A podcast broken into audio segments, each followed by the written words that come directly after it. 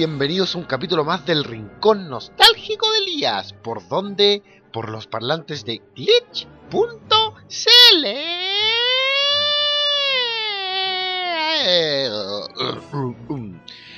Bueno, eh, estamos de regreso con el Rincón Nostálgico luego de una pequeña ausencia de una semana. Eh, básicamente, a mi padre, en su egoísmo absoluto y ganas de llamar la atención, se le ocurrió que era buena idea de que tenía que extirparse tres cuartas partes del estómago. Entonces tuve que viajar a Concepción, luego volví, las cosas estuvieron un poco flojas y sinceramente no tuve mucho tiempo de grabar el podcast. Pero aquí estoy de regreso con un capítulo que promete ser espectacular.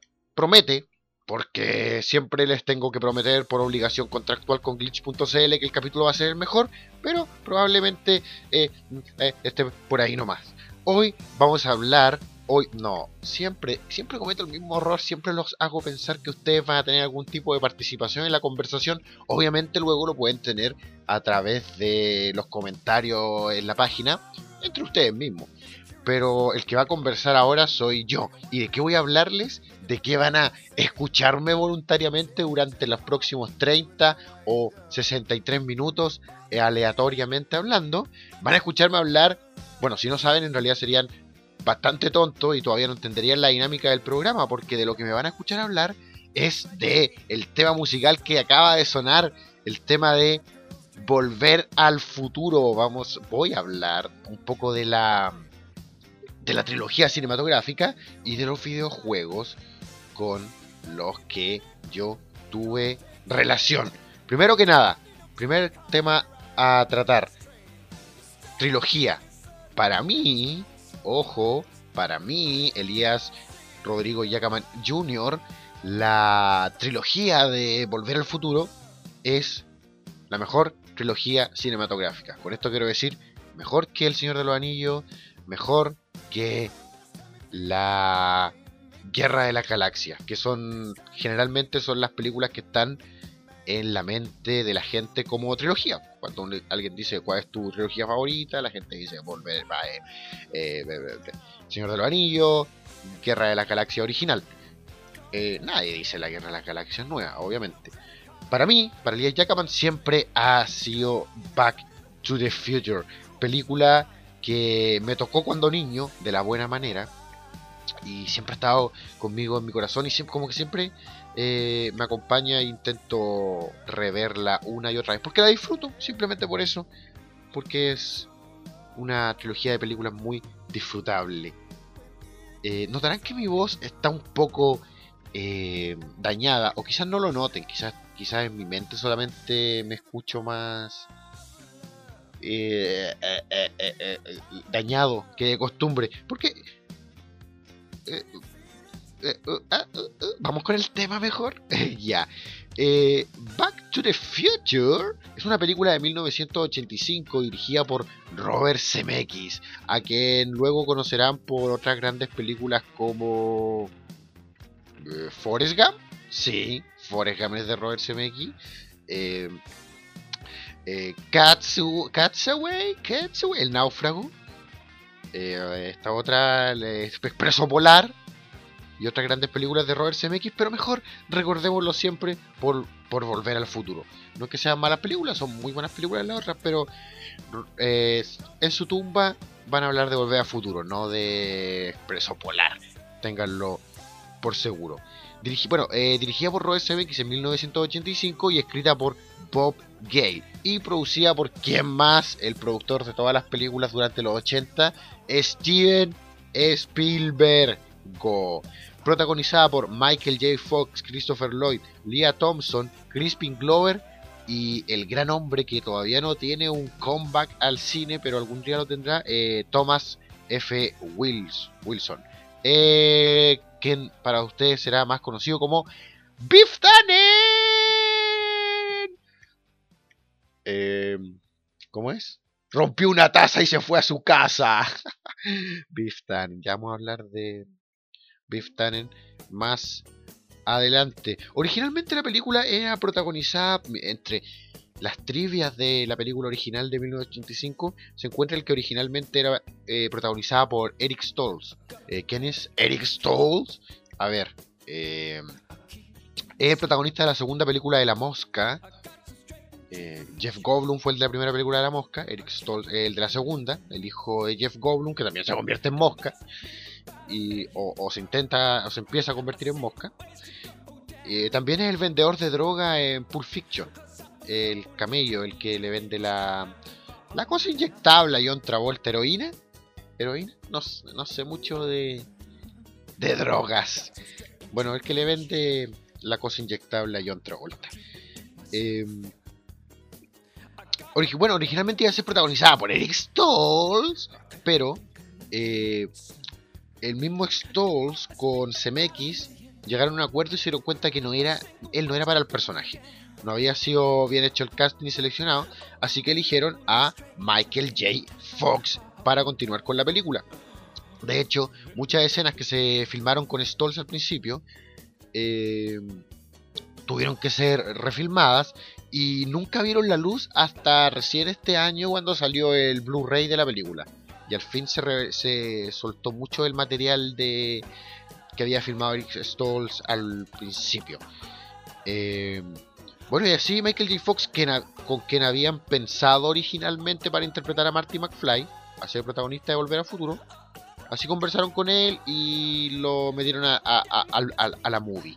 ¿Por qué? Porque él está ocupado con esta serie gringa eh, Family Ties. ¿Family Ties? Bueno, eh, él estaba ocupado con esta serie, entonces no había podido participar de la película y así se consiguieron a y al final, como Stoll se fue, volvieron a hablar con Michael J. Fox y dijo, ya, bueno, dejen de molestarme, hombre. Eh, puedo hacer su película, ¿qué es lo peor que me va a pasar? Eh, ¿Parkinson? Bueno, y finalmente sí fue eso lo que le pasó. No estoy diciendo que tenga algo que ver con Volver al Futuro, pero claro, es conocido por todos que al final Michael J. Fox eh, le empezó a dar Parkinson. enfermedad que yo siempre confundo con el Alzheimer. Cosa que quiere decir que probablemente yo sea un futuro poseedor de Alzheimer. Ya que confundir Parkinson con Alzheimer igual es bien tirado de las mechas, pero a mí siempre me pasa. Así que lo anoté. Aquí estoy leyendo. Michael J. Fox, entre paréntesis, Parkinson. Sí, una pena que le haya pasado eso porque era un gran actor. Eh, eh, un poquito de historia durante la filmación de Doctor Hollywood, que fue una película que vino después él empezó a sentir los primeros síntomas del Parkinson que hoy día lo tienen bien alejado de la actuación, a pesar de que sigue haciendo, bueno, una de las últimas cosas que vi de él fue su aparición en Scrubs, la serie, la comedia, y sigue haciendo voces de vez en cuando. Stuart Little, eh, hace una voz en el último juego de Volver al Futuro, un par de voces creo en realidad. Bueno, pero eh, me estoy adelantando de nuevo. La película de 1985. Em, ¿De qué trata la película? Eh, eh, Marty McFly es un niño de 17 años, bueno, un adolescente de 17 años, que es amigo del Doc Brown, un científico bastante excéntrico eh, en, la, en el pueblito, en la ciudad americana de Hill Valley, en 1985. Entonces una noche, el Doc Brown, interpretado por Christopher Lloyd, le pide que lo vaya a ayudar con un experimento como Marty McFly tiene esta amistad con el tipo, no, no sabemos de dónde nace esta amistad. Probablemente tenga que ver con el hecho de que Doc Brown está fabricando una especie de amplificador eh, musical. O quizás con cuántos hechos tiene que ver, pero la, la, la es que el, el adolescente amigo de este viejo inventor y lo ayuda con un experimento. Le pide, eh, Brown lo llama y le dice que tiene que estar en el Twine Pins Mall, el, el mall de los pinos gemelos el día 25 de octubre de 1985 a la 1.15 am durante la madrugada del 25 de octubre de 1985. Día que será conocido por toda la saga de Volver al Futuro como el presente.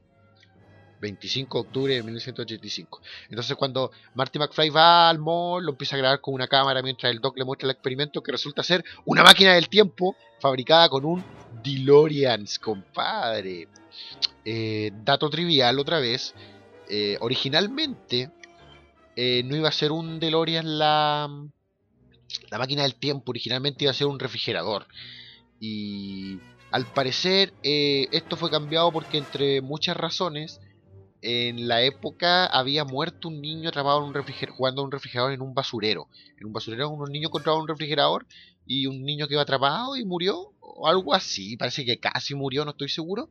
La cosa es que, es que en realidad eh, siempre ha sido como en calidad de mito lo que les estoy diciendo, no, no tanto una afirmación. Entonces, eh, se cambió y de repente va por un DeLorean, que en ese tiempo era un auto de moda fabricado por John DeLorean. Después creo que la empresa se fue a la quiebra y, el auto permaneció en la cultura pop más que nada por su participación en Volver al Futuro. Y bueno, Marty McFly está viendo y probando la máquina con el doctor. Eh, que tiene que, el auto tiene que alcanzar 88 millas por hora para viajar en el tiempo y generar eh, una energía de 1.21 gigawatts que lamentablemente solamente se genera gracias a el uso de plutonio. Plutonio que el doctor eh, estafó unos libios, unos terroristas libios, para que le dieran plutonio a cambio de que él le hiciera una bomba. En realidad le hacía un, un cachivache pirotécnico con fuego artificial y lo engañaba para que le pasaran el plutonio. Y están en eso cuando los libios llegan a vengarse del Doc por engañarlo. Entonces le disparan al Doc, lo matan en el estacionamiento del mall, del mall de los Pinos Gemelos. Y Marty McFly arranca en el DeLorean. Y mientras arranca en el DeLorean de los libios que están disparando, eh, alcanza las 88 millas por hora y viaja en el tiempo. ¿Y a dónde viaja en el tiempo? Al 5 de noviembre de 1955. Eh, fecha que el Doc Brown había accionado los circuitos del tiempo de la máquina mientras le contaba a Marty McFly la historia del día en que se le había ocurrido la invención de la máquina del tiempo. Eh, que el Doc estaba colgando un reloj en 1955 en un baño. Yo no tengo reloj en el baño y no sé qué tan normal sea reloj en el baño. Nunca he entendido si este comentario hecho en la película a modo de chiste o, para los gringos es natural tener el reloj en el baño. Pero la cosa es que el Dr. Brown estaba colgando un reloj en el baño, se cayó y se pegó en la cabeza con la mano y cuando despertó, ¡pam! dibujó el condensador de flujos, que es parte fundamental del dispositivo que hace que el DeLorean viaje en el tiempo. Bueno, entonces Marty McFly llega a esta época y ahí comienza la trama, que gira en torno a que uno, eh, Marty tiene que volver a su época, y lo único que puede hacer que Marty vuelva a su época es generar 1.21 gigawatts. ¿Y cómo generan 1.21 gigawatts si no tienen plutonio en 1955? Fácil, con el hecho de que Marty tiene información del futuro y sabe que la noche del 12 de noviembre de 1955 a las 10.04 pm va a caer un rayo en la torre del reloj de Hill Valley. Y Doc le dice que el rayo puede generar 1.21 gigawatts y devolverlo a su época, al 1985 presente. Y la otra parte de la trama es que eh, Marty McFly por error impide que su padre y su madre se conozcan, o sea, se, se haga como el momento amoroso en que ellos se junten y terminen yendo al baile del encanto submarino, se besen y nazca toda la familia, bueno, nazca Marty y sus hermanos, Dave y Linda McFly. Y hay que hablar un poco de bueno, primero hay que hablar de que eh, esta parte de la historia nos permite remontarnos a qué fue lo eh, em, qué fue lo que gatilló en la mente de Bob Gale que escribir la película Volver al Futuro. Cuando Bob Gale estaba visitando a su padre, en su casa, típico de los gringos, voy a visitar a mi padre a su casa, voy a subir al ático a ver las cosas de mi padre. Bob Gale comenzó a revisar las cosas de su papá y encontró un anuario y encontró que su papá había sido presidente de la clase. Entonces Gale se dio cuenta de que él en realidad, cuando él estaba en el colegio, nunca había tenido ninguna relación, ni cercanía, ni amistad con el presidente de su clase. Entonces él dijo, hmm, si yo estuviera en el colegio y fuera la misma clase que mi papá, ¿seríamos amigos? Él se hizo esa pregunta, ya que éramos dos personas tan distintas al parecer. Y, así, Gale empezó a trabajar esta idea de qué hubiera pasado si él hubiera ido al colegio con su padre.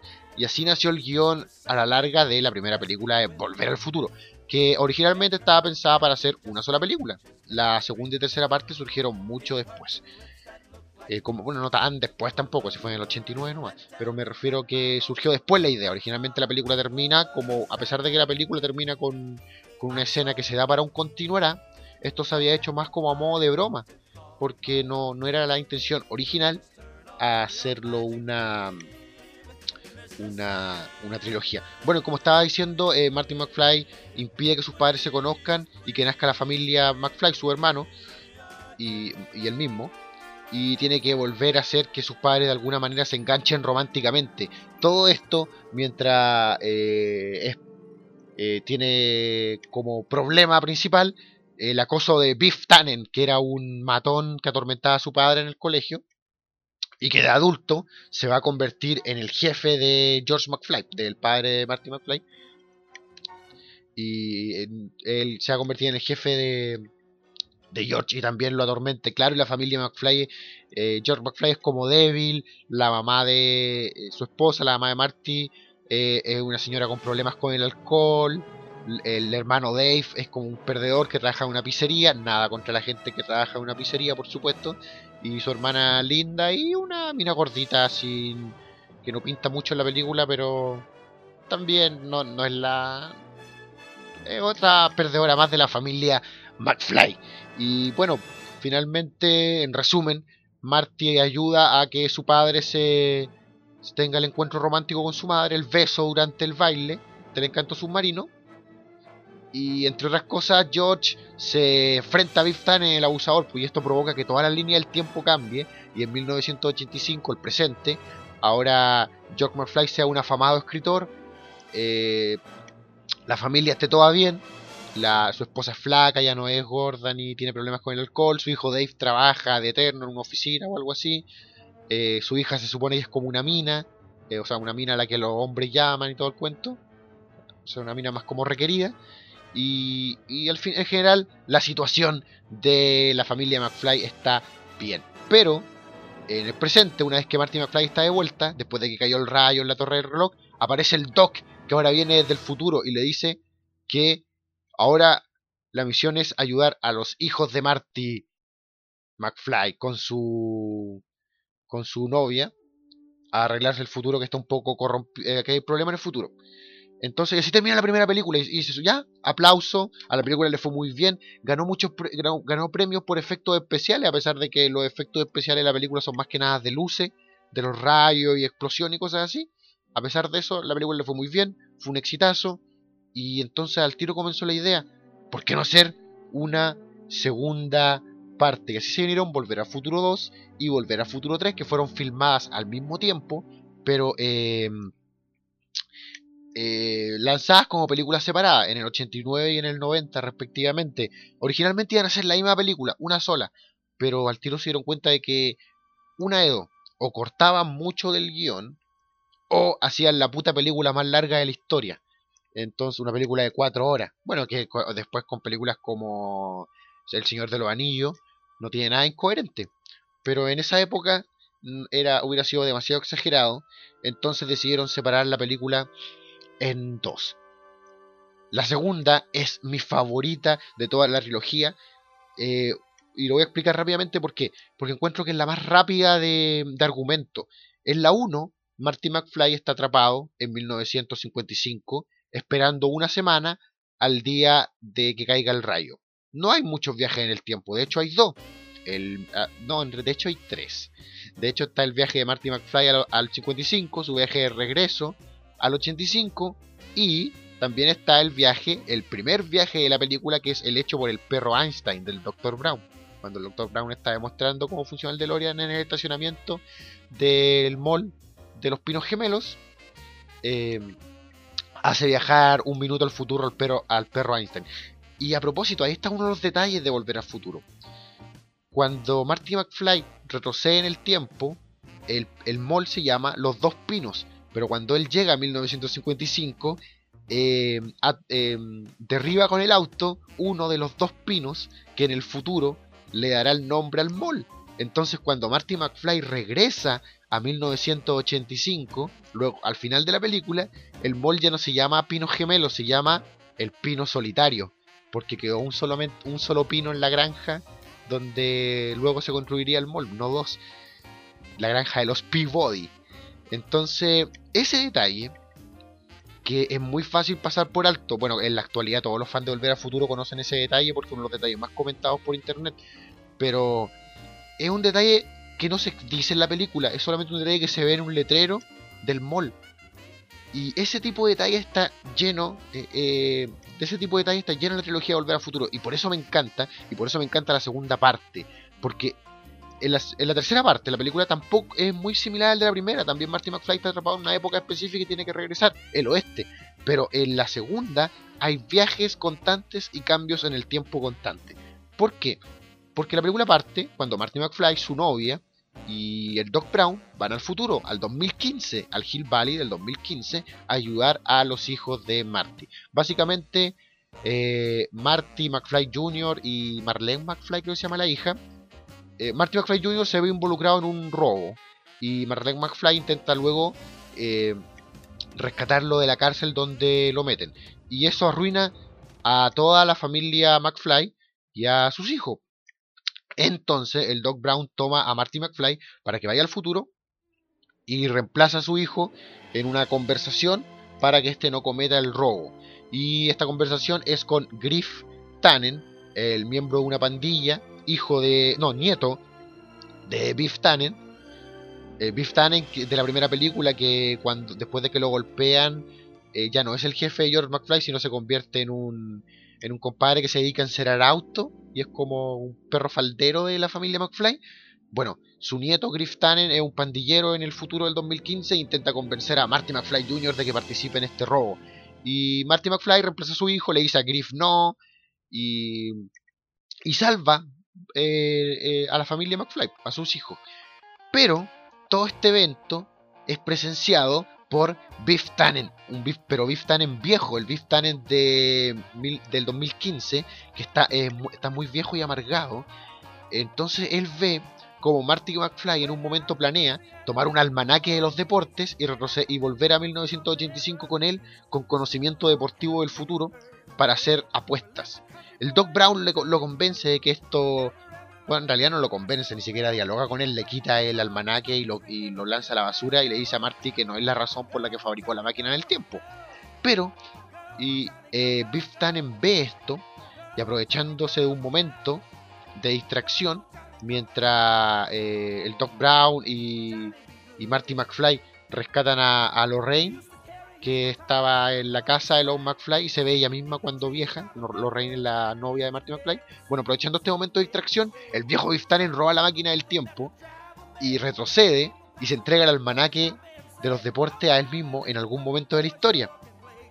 Que conlleva esto que eh, cuando Marty McFly y el Doc Brown vuelven a 1955, ya no vuelven a 1985 mejorado eh, donde su papá era escritor y, y Biff Tannen ilustraba, encerraba autos y todo le iba bien a la familia McFly.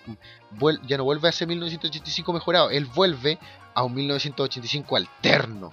Así se le llama en, entre los fans de Volver al Futuro, una distopia. ¿Qué es una distopia? Es lo contrario a una utopía. Hueones, hueones de mierda. Es lo contrario a una utopía. Si una utopía es como una sociedad perfecta, la distopia es como la cagada. Básicamente Hill Valley de 1985 alterno se fue a la mierda. Y ellos, eh, gracias a unos diarios, descubren por qué. Porque Biff Tannen se había vuelto millonario y poderoso y corrupto. Y había legalizado el juego en Hill Valley, era el dueño de la ciudad prácticamente y vivía en un casino hotel gigantesco que se había construido sobre el mismo edificio de la torre del reloj de Hill Valley. Hill Valley. Y y tienen que detenerlo, porque el mundo está para la cagada. Entre otras cosas, George McFly está muerto. Entre otras cosas, eh, la, escuela se quemó, hay delincuencia, hay asesinatos constantes. Eh, la mamá de Marty McFly se tuvo que casar con Biff Tannen. Eh, el hermano Dave es borracho. Eso lo voy a contar un poco después sobre esa escena muy interesante y descubren que fue por el almanaque de los deportes. ¿Por qué? Porque el viejo Biff Tannen regresó en el tiempo del DeLorean a 1955, al 12 de noviembre de 1955, el mismo día de la tormenta y del rayo que cayó en la torre del reloj. Eh, Biff Tannen viejo regresó en esa época y, y, se entregó el almanaque de los deportes a sí mismo. Entonces el joven Biff creció ganando apuestas y ganando dinero, pues se convirtió en el millonario corrupto que y bueno, y después el Doc regresa con Marty a 1955 y eso aparte es es muy bacán de la película porque es como volver a ver la misma parte de la primera película, pero desde otro punto de vista. Y el solo hecho de, pasar por toda la producción que significa volver a montar los escenarios y los actores de la primera película, eh, es un sacrificio muy grande. Y finalmente se viene la tercera película que no es mi favorita, de hecho creo que es mi menos favorita de las tres, pero em, igual sirve muy bien para cerrar la trilogía. Eh, básicamente al final de la segunda película, un rayo en 1955, cuando Marty y el Doc fueron exitosos en quitarle el almanaque los deportes al joven Biff, eh, se preparan para volver a la época normal, perdón, a la época actual, en 1985, que tiene que haber vuelto a ser el mismo de siempre, o el mejorado, mejor dicho, ya no es la distopia de Biff Tannen. Entonces un rayo cae, golpea al DeLorean y hace desaparecer al Doc. Marty McFly piensa que quedó varado en 1955 para siempre. Y ahí viene uno de los mejores finales de película, para mí, cuando de la nada aparece un hombre en un auto que resulta ser un empleado de la agencia de telégrafo y le entrega a Marty McFly una carta que dice que ha tenido en su poder, han tenido en su poder la oficina como por 75 años. ¿Y de quién es la carta? Del Doc, que se la dejó en la empresa de telégrafo hace 65 años en el antiguo oeste y le dice a Marty McFly que está bien en el antiguo oeste. Bueno, y ahí viene la tercera película en la que Marty McFly con ayuda del Doc Brown de 1955 regresa en el tiempo al oeste para, para rescatar al Doc. Ah, ¿Cómo regresa en el tiempo? Gracias a algo muy interesante que es que es el Doc del antiguo oeste dejó enterrado el DeLorean en una mina para que Marty lo pudiera desenterrar en 1955 y con la ayuda del Doc Brown de 1955 regresar al presente. Los que no hayan visto esta trilogía no van a entender nada de lo que yo dije o van a encontrar fome porque conté la, trama completa. No conté la trama completa, solamente di un tráiler general. Eh, tienen que sumergirse en la película y tienen que verla, la trilogía completa. Aunque el que no haya visto esta película es un imbécil de proporciones bíblicas. Eh, y los que, ya los que ya han visto la película se preguntarán por qué me tomo tanto tiempo para contar la trama en vez de hablar de otras cosas. Eh, la verdad, porque me quería dar el gusto y porque muchas de las cosas que hablaremos más adelante en el podcast tienen que ver con más o menos la trama principal del futuro, así que algo habría que dejar expuesto. Eh, ¿Qué es, como decía yo, lo que más me gusta de esta trilogía?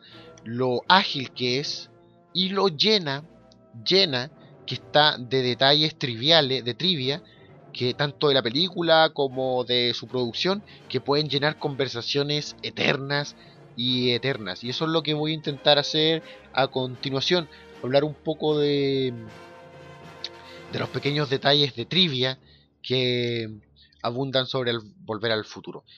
Em, ya hablamos del de, el refrigerador, de Bob Gale con su padre, pero hay muchas otras cosas que hay que mencionar de Volver al Futuro. Por ejemplo, uno de los detalles que, que siempre, del que yo siempre hablo, es de, del 2015 con los autos voladores, weón. Ya estamos en el 2011 y esto igual se ha convertido en un tema recurrente. No hay autos voladores, no hay autos voladores. Y eso se ha convertido en un símbolo eh, a lo largo del tiempo de lo erróneo que, ha sido predecido el futuro, el lenguaje, eh, o sea, a la hora de predecirlo en las películas.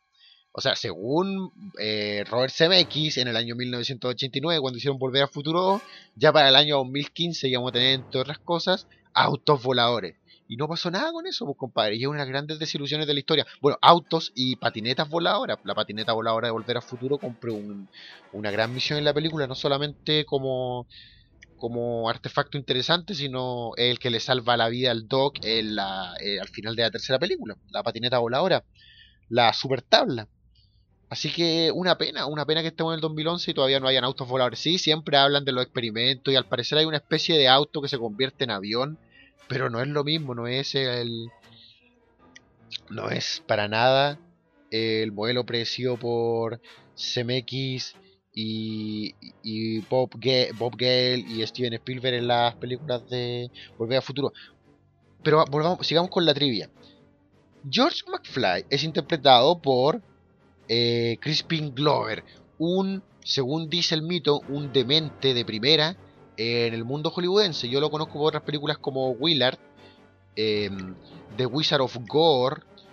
Eh, tiene un cortometraje, no, tiene una película dirigida por él en la que actúa con solamente eh, personas con síndrome de Down y otros eh, problemas mentales. Y es dirigida por él. Y es un pastelazo de 60 y 70 minutos sin sentido. O sea, Crispin Glover es un demente. O un loquillo excéntrico. Depende. La cosa es que él fue George McFly en la primera película de Volver al Futuro. ¿Qué pasó? Mientras se encontraban reuniendo al casting para hacer, al cast para hacer la segunda película, eh, Crispin, Glover encontró que los 120 y tantos mil dólares que le ofrecían como sueldo no eran suficientes. Entonces quería más dinero. Eh, CMX y bueno y, la gente en general dijeron ridículo, bueno, si tu papel tampoco va a ser tan grande en la película, no podemos pagarte eso. Entonces, eh, Crispin Glover dijo, ah, bueno, Manny entonces no participo de su filmecito. ¿Y qué pasó? ¿Qué hacer con el personaje de George McFly, que era, era importante para la trama de la segunda película? Busquémonos un actor, un actor parecido a Crispin Glover, maquillémoslo, hagamos algunas peripecias, lo recortamos del guion y así nos solucionamos el problema. Y se consiguieron al actor llamado Jeffrey Wiseman, que no me pregunten qué hizo después con su vida, probablemente nada, pero en ese momento eh, interpretó a George McFly en la segunda y la tercera película. ¿Qué pasó? Que el personaje de George McFly tuvo que ser recortado del guion. Originalmente era mucho más importante y se iba a mostrar como en el 1985 alterno era un detractor de, de Biff Tannen, de, porque entre otras cosas el Biff Tannen de la distopia alterna de 1985 tenía unas plantas, eh, una cuestión procesadora de desechos tóxicos llamada Bifco y una carnicería llamada Bifco y un en fin, un montón de weas industriales dentro de un conglomerado llamado Bifco y, esta empresa, eh, entre otras cosas, contaminaba y destruía el ambiente. Entonces, el eh, George McFly, escritor, eh, era uno de los principales activistas contra el reinado de Biff Tannen en el Hill Valley alterno. Y Biff Tannen lo mata. Todo este cuento fue está en la película pero explicado muy rápidamente y a través de diarios y de conversaciones. Entonces, toda la participación eh, visual de George McFly se recorta y, es reemplazado parte por la actuación de eh, Jeffrey Wiseman y en parte por la utilización de escenas filmadas de la primera película. De hecho, en 1980, perdón, en el 2015 del futuro, el viejo eh, George McFly y la vieja Lorraine Lorraine es la madre de Marty McFly. Jennifer Parker es la, la, novia de Marty McFly. Me equivoqué en eso cuando estaba hablando de Jennifer. Se llama la, novia de Marty McFly. No Lorraine. Lorraine es su madre.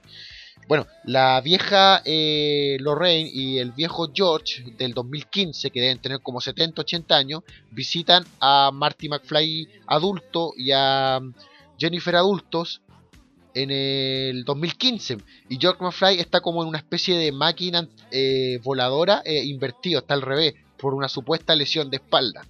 Bueno, este y otros trucos más de maquillaje eran utilizados para que la gente no se diera cuenta que Jeffrey Wiseman estaba reemplazando a Christopher Glover, perdón, Crispin Glover en el papel de Marty McFly. Y funcionó. Muchas personas no se dieron cuenta la primera vez que vieron la película, incluido yo, de que no era el mismo actor de la primera película. Bueno, que en ese tiempo yo tampoco sabía que era Crispin Glover, ese maldito loco.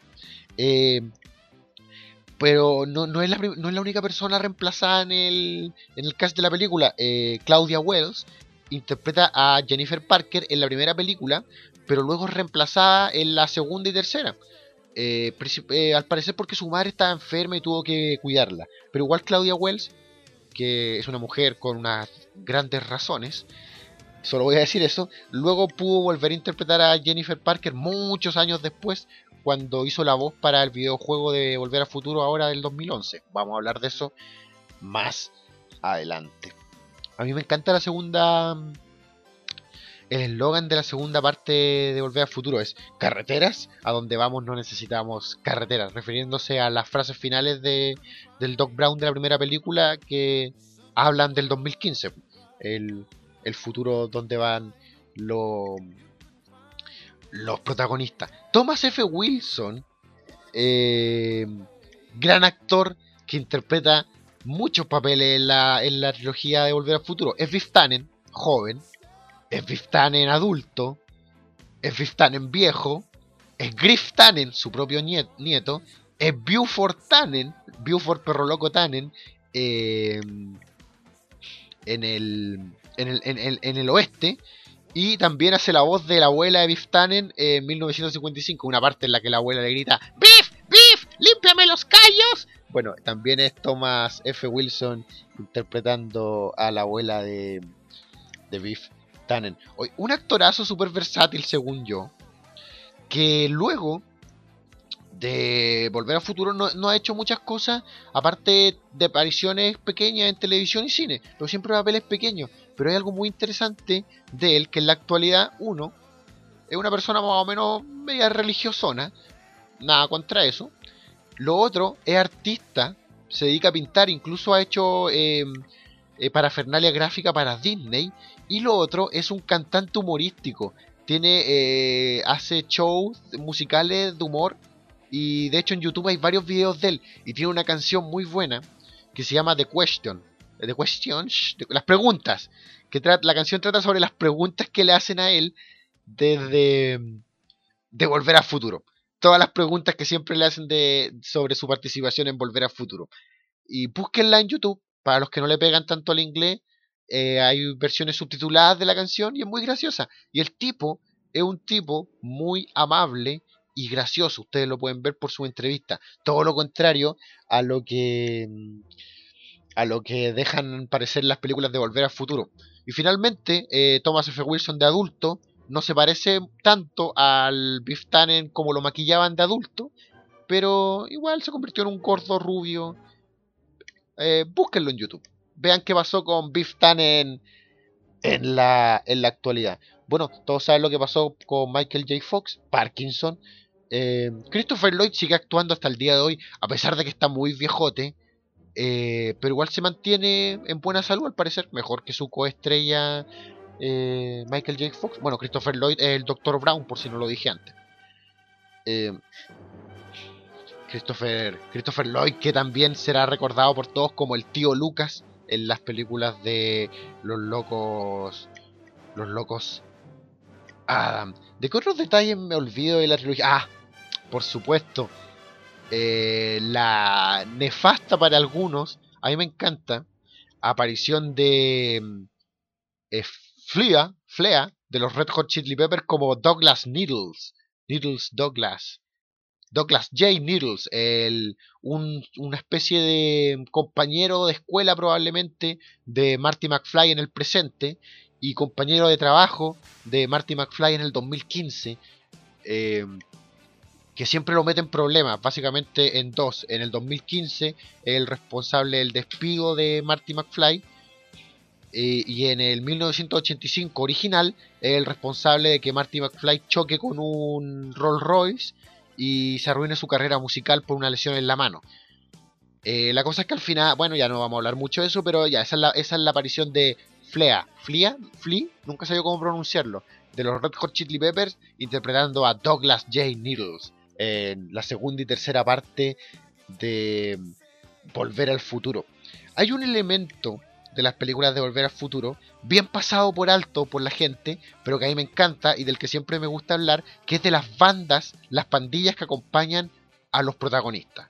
Hay muchas pandillas y grupos de adolescentes que acompañan a los protagonistas y no tienen muchas participaciones ni grandes piezas de guion. Eh, ni, perdón, ni grandes líneas en el guion, pero que para mí siempre han recordado. Eh, bueno, si por un lado Marty McFly tenía una banda, que era su banda, los Pinhead, que era eh, una banda musical con la que originalmente eh, participan de una audición para tocar en el baile de, graduación de Marty McFly y les va mal. Pero la cosa es que eso demuestra que Marty McFly tenía amigos en 1985, aparte del Doc Brown, que era su banda musical.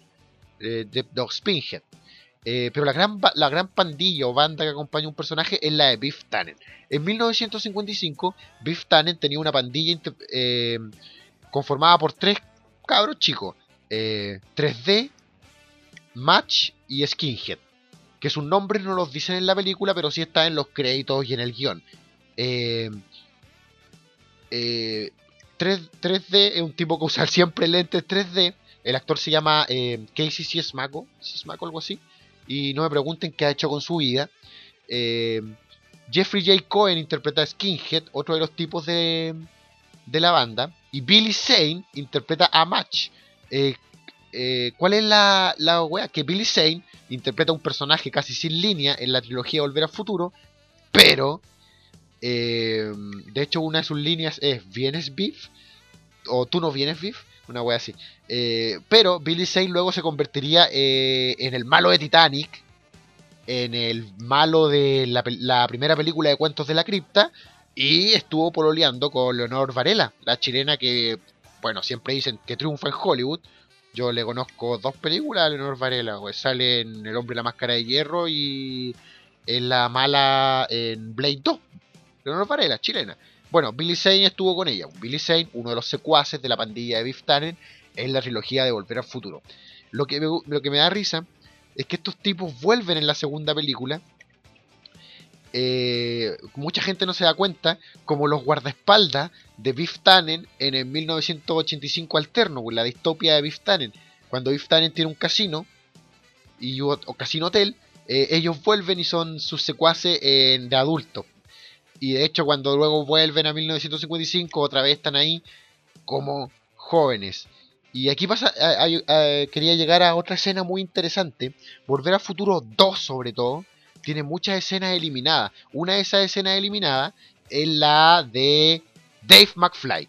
Dave, McFly, todos lo conocerán por la primera película, es el hermano mayor de Marty McFly, el repartidor de pizzas que luego cuando Marty vuelve al 85 eh, está es un tipo eterno que trabaja en una oficina eh, y, que siempre, y que siempre lo, tenemos presente en la fotografía que ve Marty McFly de su hermano. Cuando Marty McFly impide que sus padres se conozcan, está con una fotografía en la que su hermano y él se van borrando de esta.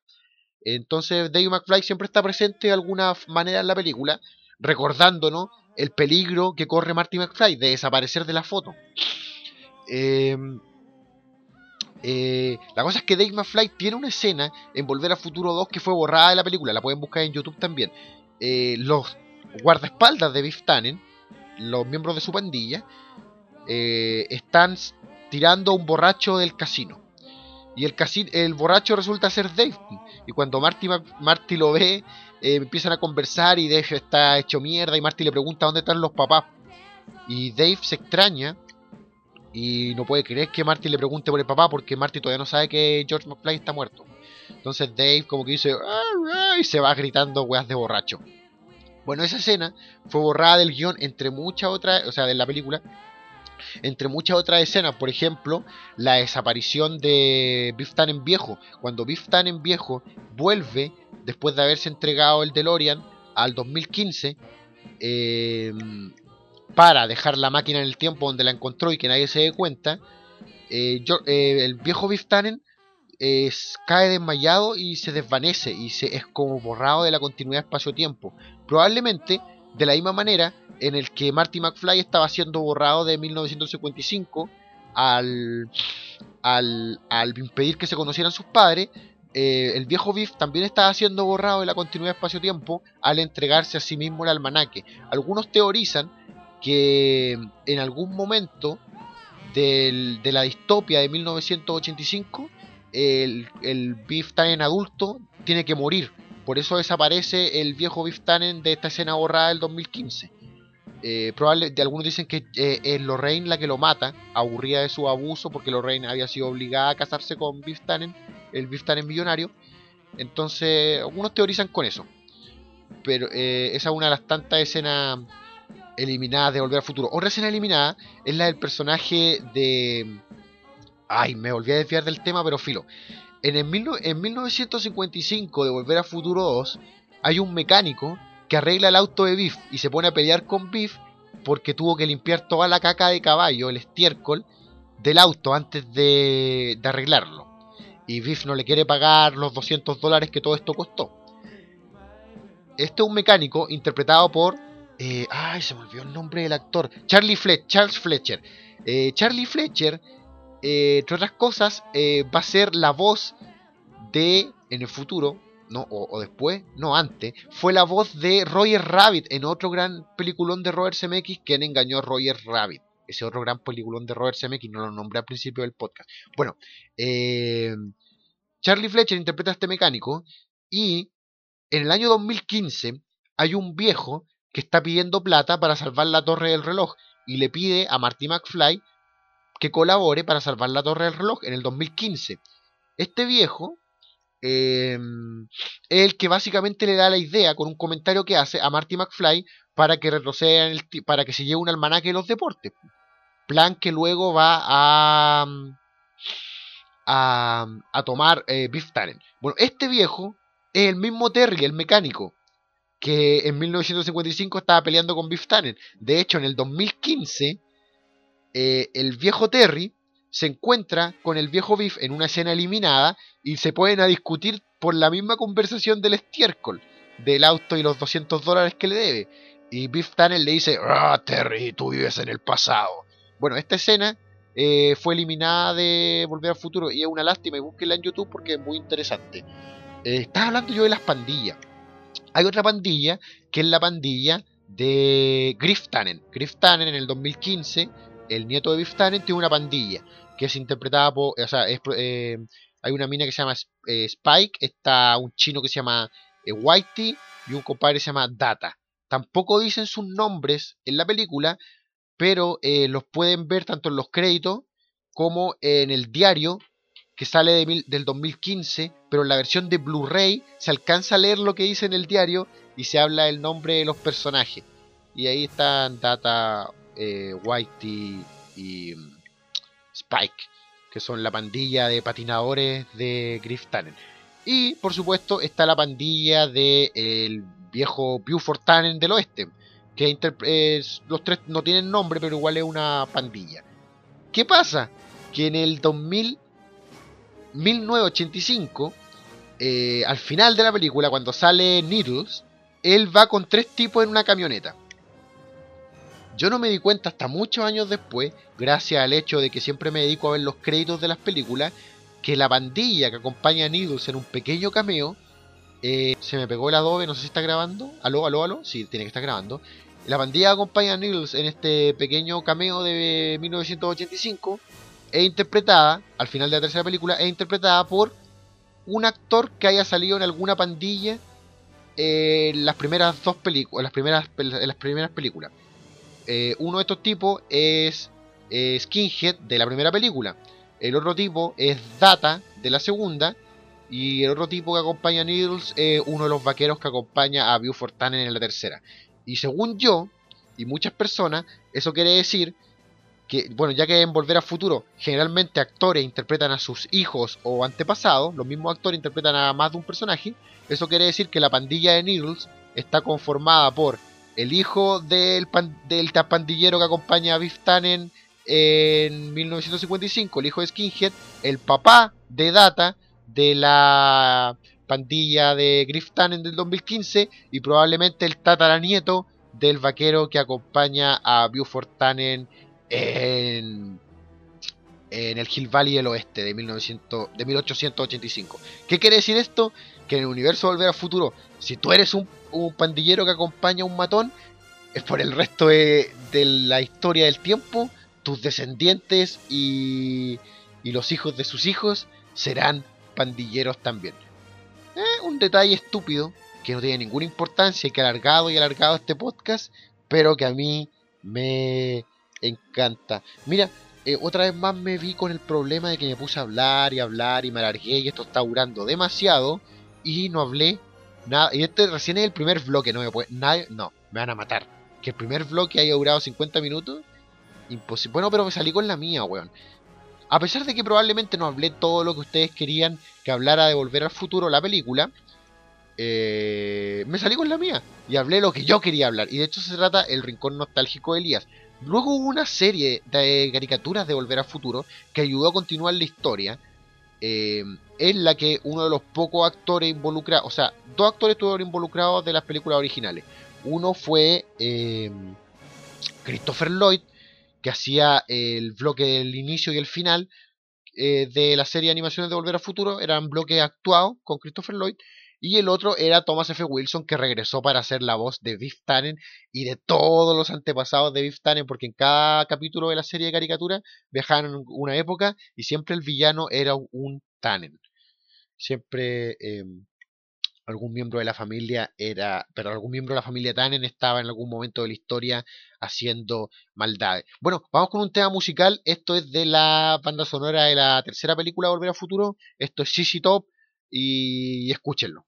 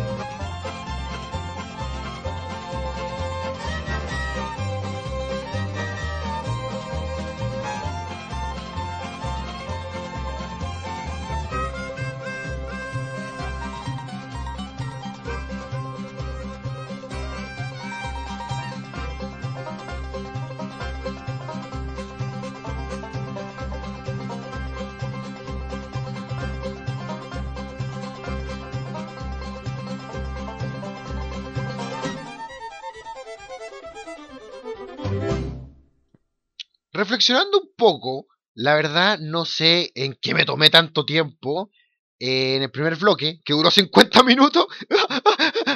en fin. Em, vamos a hablar un poquito de los juegos de Volver al Futuro. En realidad no vamos a hablar casi nada porque ya no nos queda tiempo. Uno, porque esta weá duraría 5 horas si sigo hablando. Y dos, porque me tengo que ir al trabajo. Sí, Elias Jackman graba esto antes de irse al trabajo. Bueno, voy a llegar tarde porque después de hacer esto quiero, quiero ver un poco de porno y ahí voy para el trabajo. Eh, salieron muchos juegos de Volver a Futuro. No los he jugado todos. De hecho, eh, gráfica, físicamente he jugado uno. Pero conozco varios juegos de Volver a Futuro. El primero de ellos es de 1990 y tanto. Es de principios de los 90. Del 93. Del 90, no, no, no, no, no. no. El, el que yo jugué es de 1993 y es Super Back to the Future de Super Nintendo, un juego eh, un juego eh, japonés de Super Nintendo que nunca salió a la venta en Estados Unidos y hasta hace poco era considerado el único juego bueno de Volver a Futuro. Es un juego de plataforma en el que tú manejas a Martin McFly sobre su patineta voladora en la segunda película. O sea, toda la trama del juego transcurre durante la segunda película, la mejor película según yo, y, un juego de plataforma bastante pintoresco, eh, típico de los de Japón, el, dibujo del juego, la gráfica es súper japonesa, bonitos cabezones con ojos grandes, es bien divertido, denle una oportunidad, pueden jugarlo gracias a la emulación y los códigos de seguridad, perdón, las copias de seguridad, bla, bla, bla, em, pero los primeros juegos que se han de Volver al Futuro eran de Nintendo. El primer juego de Volver al Futuro de Nintendo es tan horrible que el mismo Bob Gale, el escritor de la película, dijo es el peor juego que se ha hecho en la historia de la humanidad. Es caca. Y eh, la compañía que lo hizo, eh, ah, JLC, JCL, no sé, eh, voy un poco apurado. Eh, es conocida por haber hecho pedazos de caca en esa época em, relacionados con licencias de película. Y, para que el mismo guionista un juego diga que un juego es malo. Y de hecho el tipo quiso cambiar el juego y le dijeron, ¿sabe qué, señor Gay? El juego ya está saliendo a la venta, así que ya perdió, si ya está dentro de las cajas y está vendido. el, juego... Em, es como un juego de ir por la calle esquivando cosas en patineta y no tiene ningún sentido. Mientras vas comiendo relojes para aumentar el tiempo y no tiene ni un puto sentido ni relación con la película en ningún momento. Y la historia nos diría de que no han habido juegos buenos de Volver a Futuro, pero luego vino el juego, este año, la aventura gráfica, fabricada por la gente de Tales Game. Tales Game. Ellos hicieron una aventura gráfica Volver a Futuro, una superproducción para videojuegos. Eh, lanzaban cinco capítulos distintos, eh, en parte producida, escrita y asesorada por Bob Gale, y con el regreso de miembros del casting original como eh, eh, Christopher Lloyd interpretando al Doc Brown, haciendo la voz del Doc Brown. No me extraña para nada que Crispin Glover no estaba de regreso como George McFly, pero todavía no entiendo por qué Thomas F. Wilson no regresó como Biff Tannen. Otra persona le hizo la voz, eh, no sé, no sé en qué parar, a lo mejor nunca se lo preguntaron a Thomas F. Wilson, a lo mejor él no quiso, a lo mejor está retirado.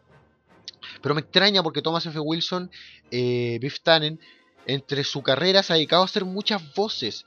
Hizo voces para Batman la serie animada, hizo voces para gárgolas, o sea, se ha dedicado al, trabajo de, ser un actor de voces, de doblaje. Entonces, no sé por qué no, no habrá estado involucrado con Volver al Futuro.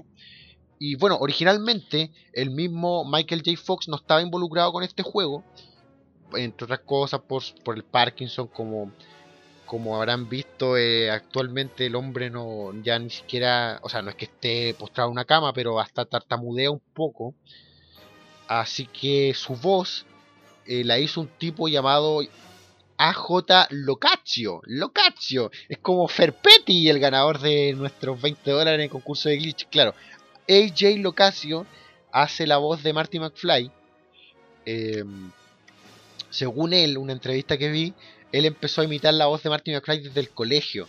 Y siempre eh, era como los gallitos que le salían cuando él eh, tenía nervios mientras hablaba con alguna mujer. Y de ahí empezó a hacer la voz de Marty McFly. Y este, de este hobby eh, terminó haciendo la voz para un videojuego. Y bueno, originalmente como dije, eh, Michael J. Fox no estaba involucrado con el proyecto, pero para el quinto capítulo de esta aventura gráfica hizo la voz de mm, William McFly. ¿Quién es William McFly? Lo vieron en la tercera película Volver al Futuro. ¿Se acuerdan que salía en, el 1900, en 1885 el oeste? Salía Seamus McFly. bueno, Seamus McFly tenía un bebé en la cuna el primer McFly nació en Norteamérica. Bueno, ese bebé en la cuna era William McFly. Y William McFly, eh, Marty, eh, Michael J. Fox le pone la voz en el quinto juego de la saga. Y bueno, lo bueno es que la mayoría de los actores, como eh, Michael J. Fox, Christopher Lloyd, dieron la autorización para usar su look para el juego, a pesar de que en el juego son hechos de una manera caricaturesca. Hoy el juego es una aventura gráfica que no he jugado, pero debido a su valor, debido a que es canónica en la historia de Volver a Futuro, me, vi todos los putos juegos por YouTube. Así de ñoño y soy. Me vi todo el juego por YouTube. Eh, y los recomiendo que lo jueguen. No, no, sean tontos como yo, no vean la trama del juego por YouTube. Pero jueguenlo. ¿Por qué? Porque es una continuación directa de la película. Y es aceptada canónicamente Así que es como ver una cuarta película de la entrega. Quizá un poco más bizarra que la original de Volver al Futuro, ya que no solamente habla de viaje en el tiempo, sino mucho de universos alternos, eh, líneas temporales alternas, quiero decir. En el caso de Volver al Futuro, solamente de la película solamente existió la de 1985. Acá hay mucho, muchas consecuencias de los viajes. Y, y una aventura bastante divertida que básicamente eh, eh, empieza en el año 1986 cuando el Doc Brown está desaparecido después de que él se fue de la tercera película con Clara en el tren y con su hijo Julio y Verne. Martin McFly se quedó solo y, el banco está tratando de vender las cosas del Doc Brown. Y de, eso de la nada aparece el DeLorean, eh, radio controlado, y con un mensaje del Doc que le dice que por favor lo rescate. Y resulta que el Doc está preso en 1930 y tanto.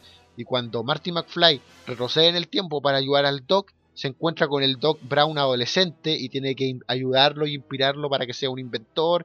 Y luego esto trae muchas consecuencias, como por ejemplo que eh, Marty McFly regrese a un 1985 donde Biff Tannen eh, tiene hermanos y toda la familia Tannen eh, es como una mafia que controla la ciudad. Y bueno, y cuando está en los años 30 conoce al papá de Biff Tannen, a Kit Tannen, un gángster de la época. Eh, luego van a un 1985 alterno, donde hay, eh, es como una sociedad controlada por una especie de gran hermano, y ese gran hermano es una versión corrupta del Doc Brown. Y spoiler, ya lo dije, pero filo. Y jueguen, o sea, jueguenlo o véanlo por YouTube, pero la historia es bastante interesante y continúa toda la trama Volver al Futuro. Y lo mejor es que al final sigue siendo un final abierto. Eh, sorry, me alargué mucho en el primer bloque, perdí el training de cómo hacer esto por bloque. O, ¿saben cuál es el problema? El problema es el mismo que cometí en Batman y el mismo que cometí en Los Simpsons. Como hablo de cosas que me apasionan mucho, al final termino yéndome por las chacras, ay, yéndome al chancho. Pero, ¿qué importa? Les cuento un secreto. La mesa directiva eh, está peor que nunca, ya no me pueden controlar, me salí con la mía. Compadre, me salí con la mía y no hay nadie que pueda detenerme. Esto fue el Rincón Nostálgico de Elías, disfrútenlo, hasta la próxima y nos veremos en el futuro. Nos veremos en el futuro. Esto es el tema, el temazo con el que me despido es Earth Angel, parte de la banda sonora de la primera película Volver a Futuro, el baile, el tema con el que se besan George y Lorraine McFly al final de la película y que marca que todo el final feliz del filme, cuando al fin Marty McFly ve como él y sus hermanos aparecen en la fotografía queriendo decir que sus padres van a casarse, van a tirar y ellos van a hacer. Eh, me despido, los dejo en este temazo, hasta pronto.